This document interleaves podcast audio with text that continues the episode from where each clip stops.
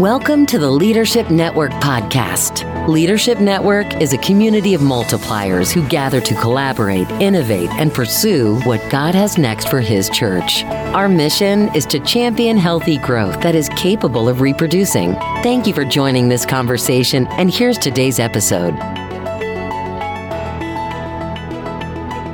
Well, hello, everyone. Welcome back to the Leadership Network podcast. My name is Jon Wiest, and I serve as the Director of Innovation Next and Next Ventures, where we identify innovative projects and ministries across North America and then encourage them with financial grants from a growing list of venture partners. Well, one of the unique projects we've identified is called All In Ministries, led by Susan Freese. Uh, All In provides disciple making training to women around the world and is now active in 18 countries, serving well over 10,000 people.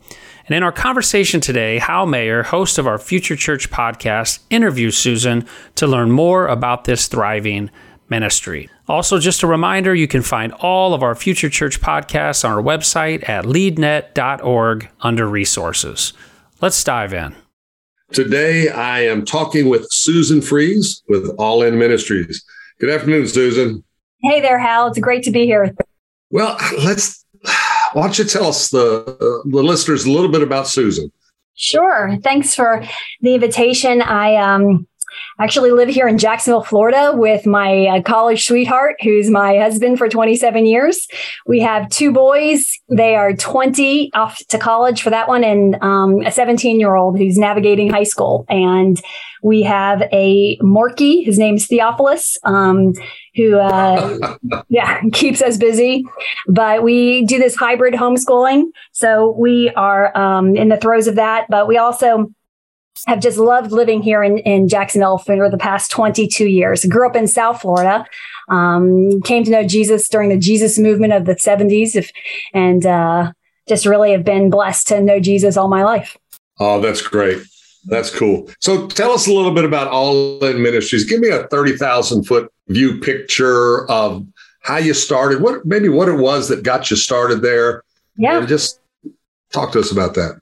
Sure. Well, all in Ministries really started unintentionally. I was headed on a mission to India. This was back in 2011 when uh, about three weeks before I was to b- depart, my missions pastor asked if I would please create a two day women's conference.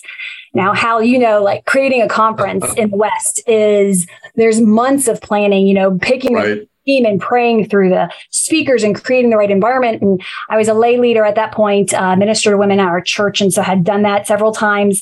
I was hesitant to say yes because it was only three weeks away. But um, as he's uttering that question, will you please create a women's conference? I heard in my heart, day one is God's work in them. And day two is God's work through them.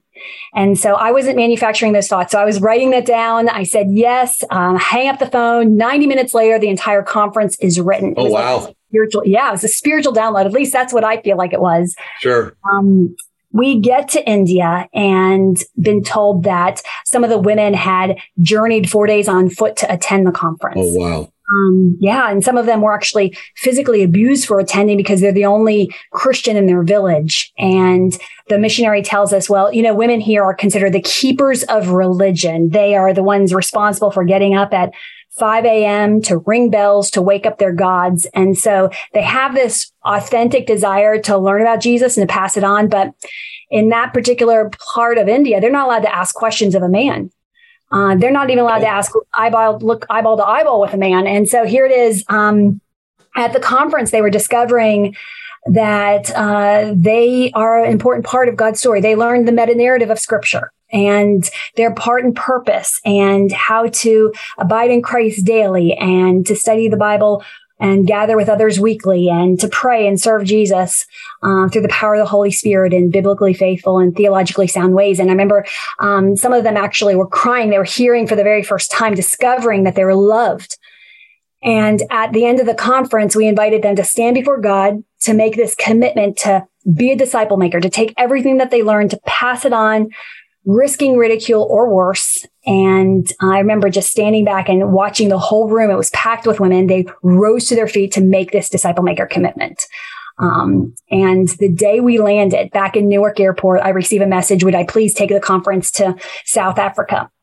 and then it was East Asia, and then it was uh, Liberia and Egypt and Romania. And so 10 years later, uh, there's been more than 10,000 uh, trained to be disciples who make disciples of Jesus. And oh my, um, that's incredible! 18 countries, yes. So we're really thrilled.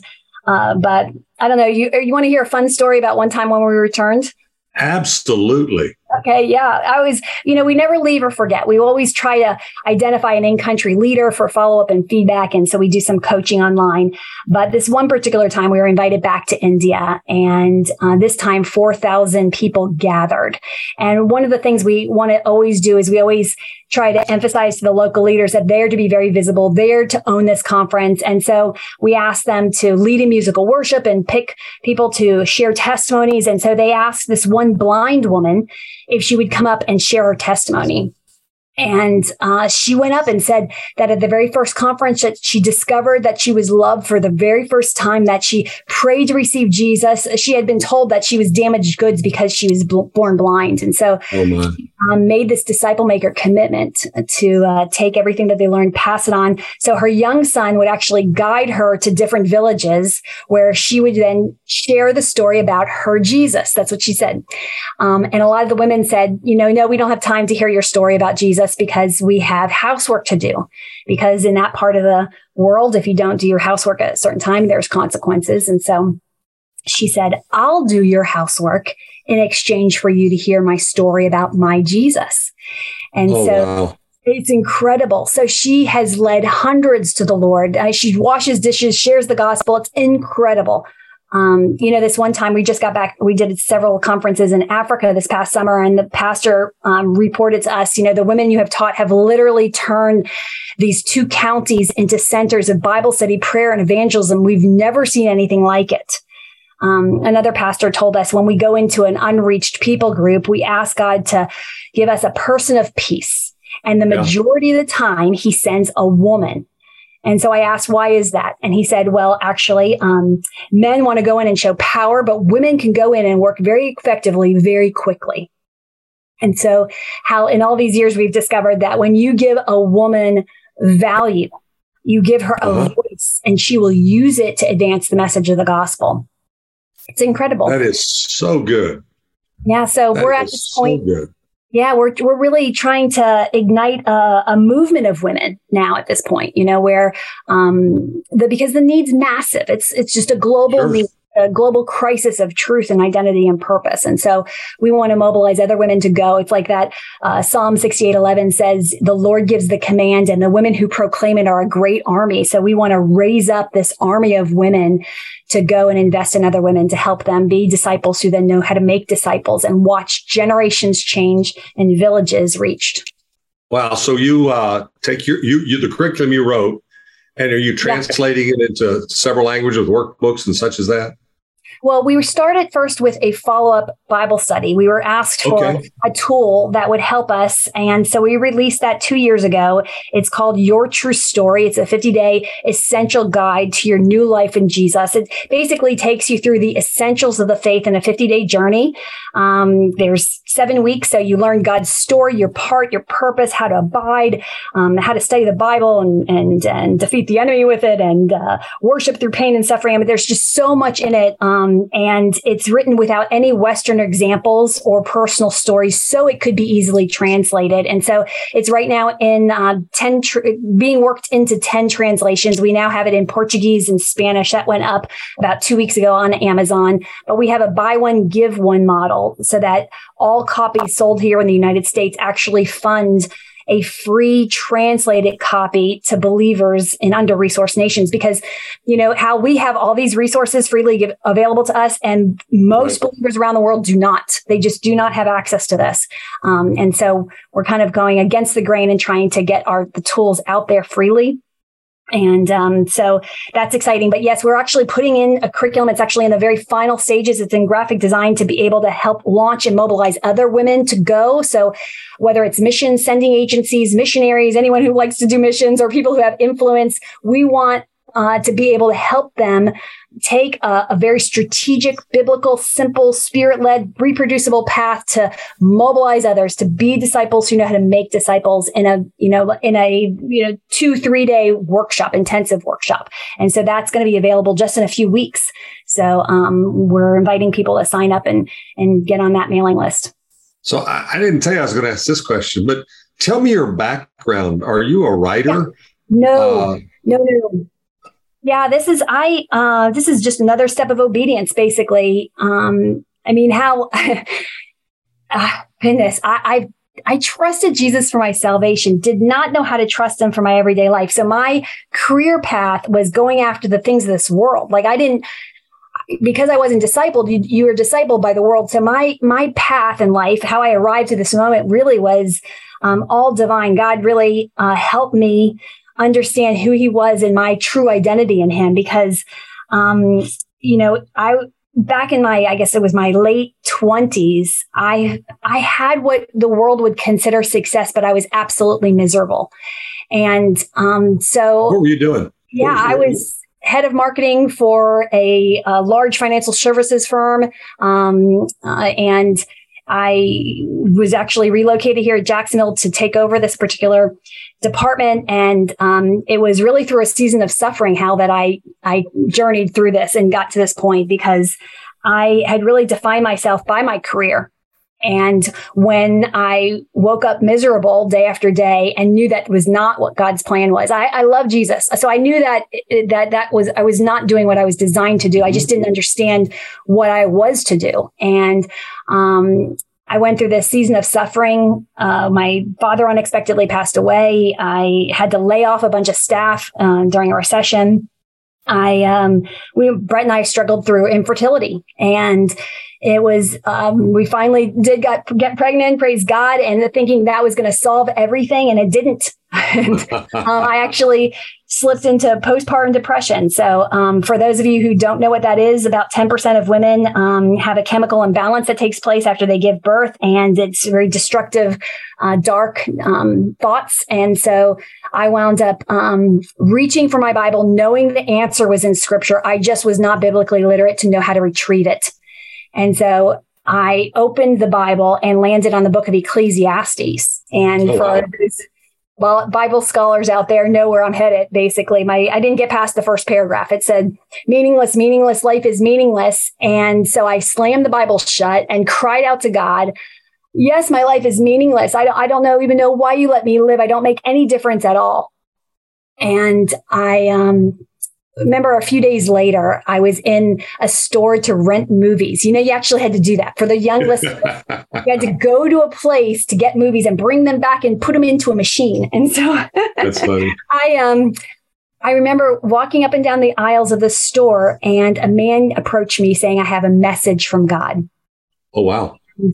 He said, uh, You've had a really hard year, um, but you, but he said exactly this uh, what you do matters what you do makes a difference you are appreciated and loved and then he turned away and walked away um, and i went and followed him and I had never had something like that happen to me before. And so I uh, didn't have any way to fit that in any of my theological perspective. I had such a limited perspective at that point. And so I asked him if he was an angel. I basically thought, you know, if you say you have a message from God, you're either reading the Bible or you're the angel Gabriel. And he said, no, he's not an angel. And he told me the same thing. What you do matters. What you do makes a difference. You're appreciated and loved. And so um, at that point, I really came to understand that God hears our cry. You know, He yeah. sees us, He knows where we are, and He is with us in this. Yeah. So what are some of the distinctives or values that that drive your organization? Yeah. Well, um, number one, abiding in Christ. Hal, if it took okay. me more than 20 years to learn how to live all in, it took me another 10 years how to learn how to abide in Christ. Basically, that idea of us as weak branches attached to Jesus as the true vine to be able to rest in him. I'm, I'm talking about like that Hebrews 4 rest that where we're relying on him for everything, releasing everything to him and receiving everything we need from him. I kind of picture the Holy Spirit as the sap that runs through the branch in, in from the vine into the branch to produce the fruits that we're not responsible for bearing fruit. Um, in fact, in seminary, that's what I looked at in, in the original languages. Uh, the command is not to bear fruit. The command is to abide.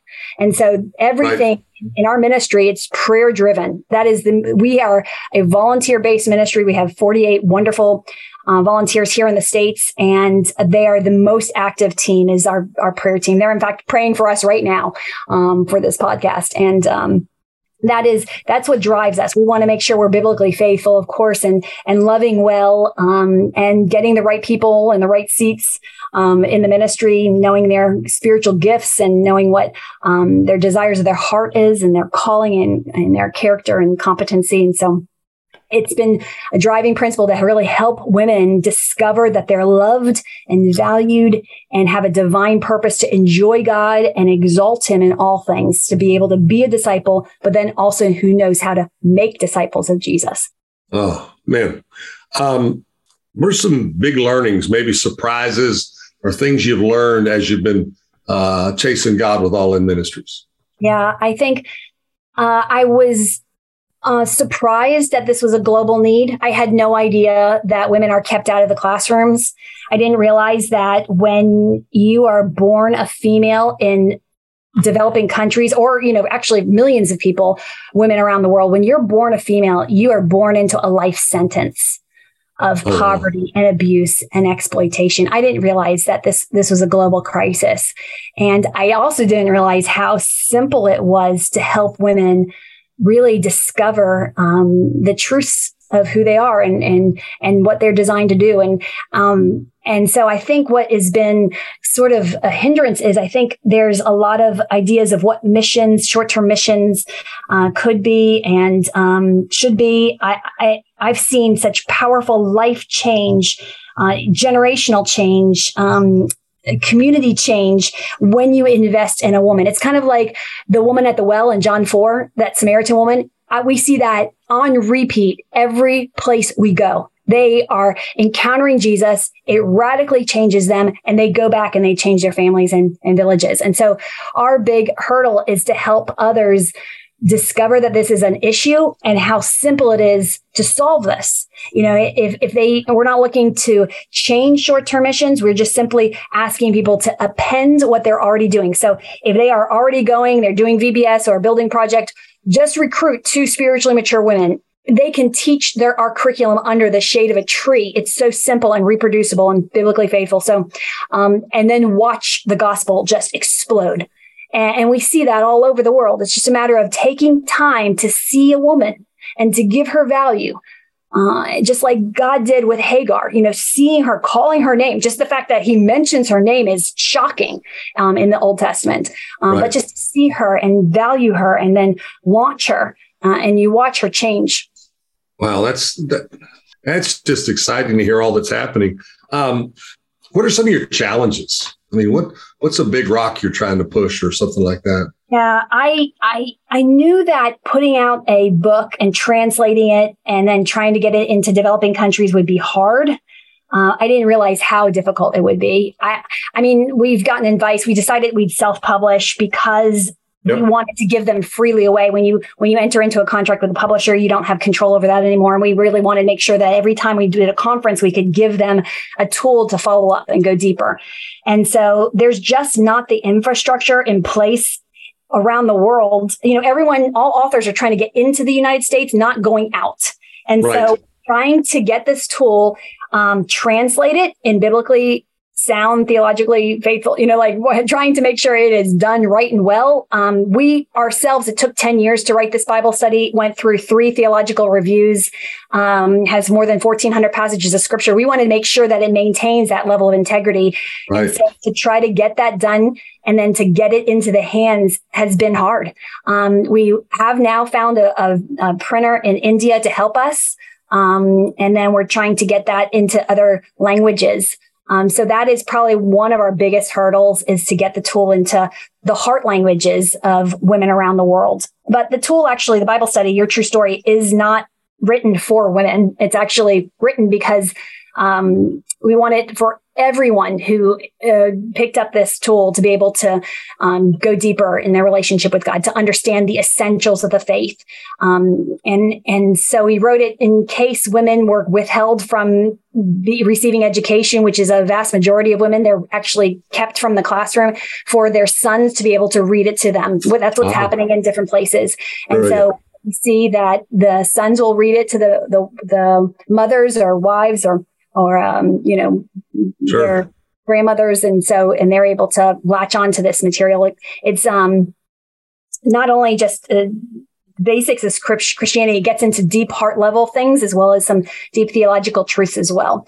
And so we're trying to get that out and um, asking god for him to level the the path for us. So you obviously have it in english right? We have it in english spanish and portuguese on amazon so, now Okay, it's on Amazon. What's the name of the book? Your True Story, the 50 day essential guide to your new life with Jesus. Say that one more time. Sure. Your True Story, the 50 day essential guide to your new life with Jesus. Okay. If they buy it on Amazon, does a book get also sent? Uh, does it, does half the income? Okay. Very cool. And so what's so interesting. And there's a, a, few close countries that we work in where the copies are sent digitally. So we can actually get a lot more out. Um, oh, you know, yeah. ebooks, um, because they're less expensive. And then in other places, especially in Africa, just shipping alone costs that. Oh, yeah. Just that amount. So it all kind of balances out. But, um, yeah, it's, we're excited. We, we're so grateful for the the community of believers who came together to help me in this journey to put that together because that was not something that I had ever desired. Never once did I desire to write a book. Um, it was something that I thought was going to be just a tool for my boys. Um, so oh, that's that, good. Yeah, and so God had other plans. Oh, that's yeah, that's neat. The way God will will change it and turn it, and um, yeah. so do you have an idea how many books have been published or printed? Yeah, there um, were. I don't have the latest numbers. I should have looked at that prior, but um, right. I want to say there's like 3,000 that have already been printed. Um, and then that does not include the free copies that are out. Um, oh. And so we, um, this fun story is, you know, I, I actually thought that this was going to be a tool just for people outside of the United States. I never expected this to be something that would be received by Americans. And yet God has so beautifully uh, worked in this tool. We actually have a few churches that give it out to new believers or those who are getting baptized. Um, you know, as discipleship resources as well. And so we are so honored and so grateful uh, every time um, somebody uses it to help another person grow in their relationship with God. Oh, that's so good. Mm-hmm. Uh, tell me your website. If somebody wants to, to learn more about uh, what you're doing, what's the website? Yeah, thank you. Yeah, we're located at all in min, short for ministry.org. That's all in min.org. You can actually go on. We have a free one hour course that you can take where it helps you become a disciple maker. So, um, the very first 20 years of my walk with the Lord, Hal I was so focused on evangelism. That's it. I was a very binary thinker at that point, you know, black and white, either lost or saved. And so, um, I was very vocal in my faith. Um, and so wanted to share the essentials of all the evangelism techniques and methods into one course, but then take it a step further. Because what I discovered in that journey of teaching evangelism and leading evangelism campaigns at our church, that um, the secret sauce to evangelism is helping people fall in love with Jesus. Right. As it really takes discipleship, and really discipleship is the umbrella, and evangelism fits under that. But um, really, the more they fall in love with Jesus, the more it will be a natural overflow for them to share their faith with others. And so we wanted to take the course a step further. So it's not just who to say, what to say, when to say, um, and creating those spiritual conversations, but then how to get them in groups, how to help them grow and then go and uh, to serve them and, and to support them in their in their growth. And so that um, online course is available on our website as well as free printables and videos. Um, we're also on social media platforms, so you can find us at Instagram Instagram, uh, LinkedIn, Facebook, um, um, and then Pinterest as well. And so we'd love for you to sign up and be a part of what we're doing. We're going to be releasing that training curriculum as we talked about earlier. And when we do, we're going to let the mailing list know. So if you're interested in, in receiving our curriculum, I'd invite you to go onto our website. That's all in min, short for ministry.org. And you can sign up and, and we'll be able to get you those tools.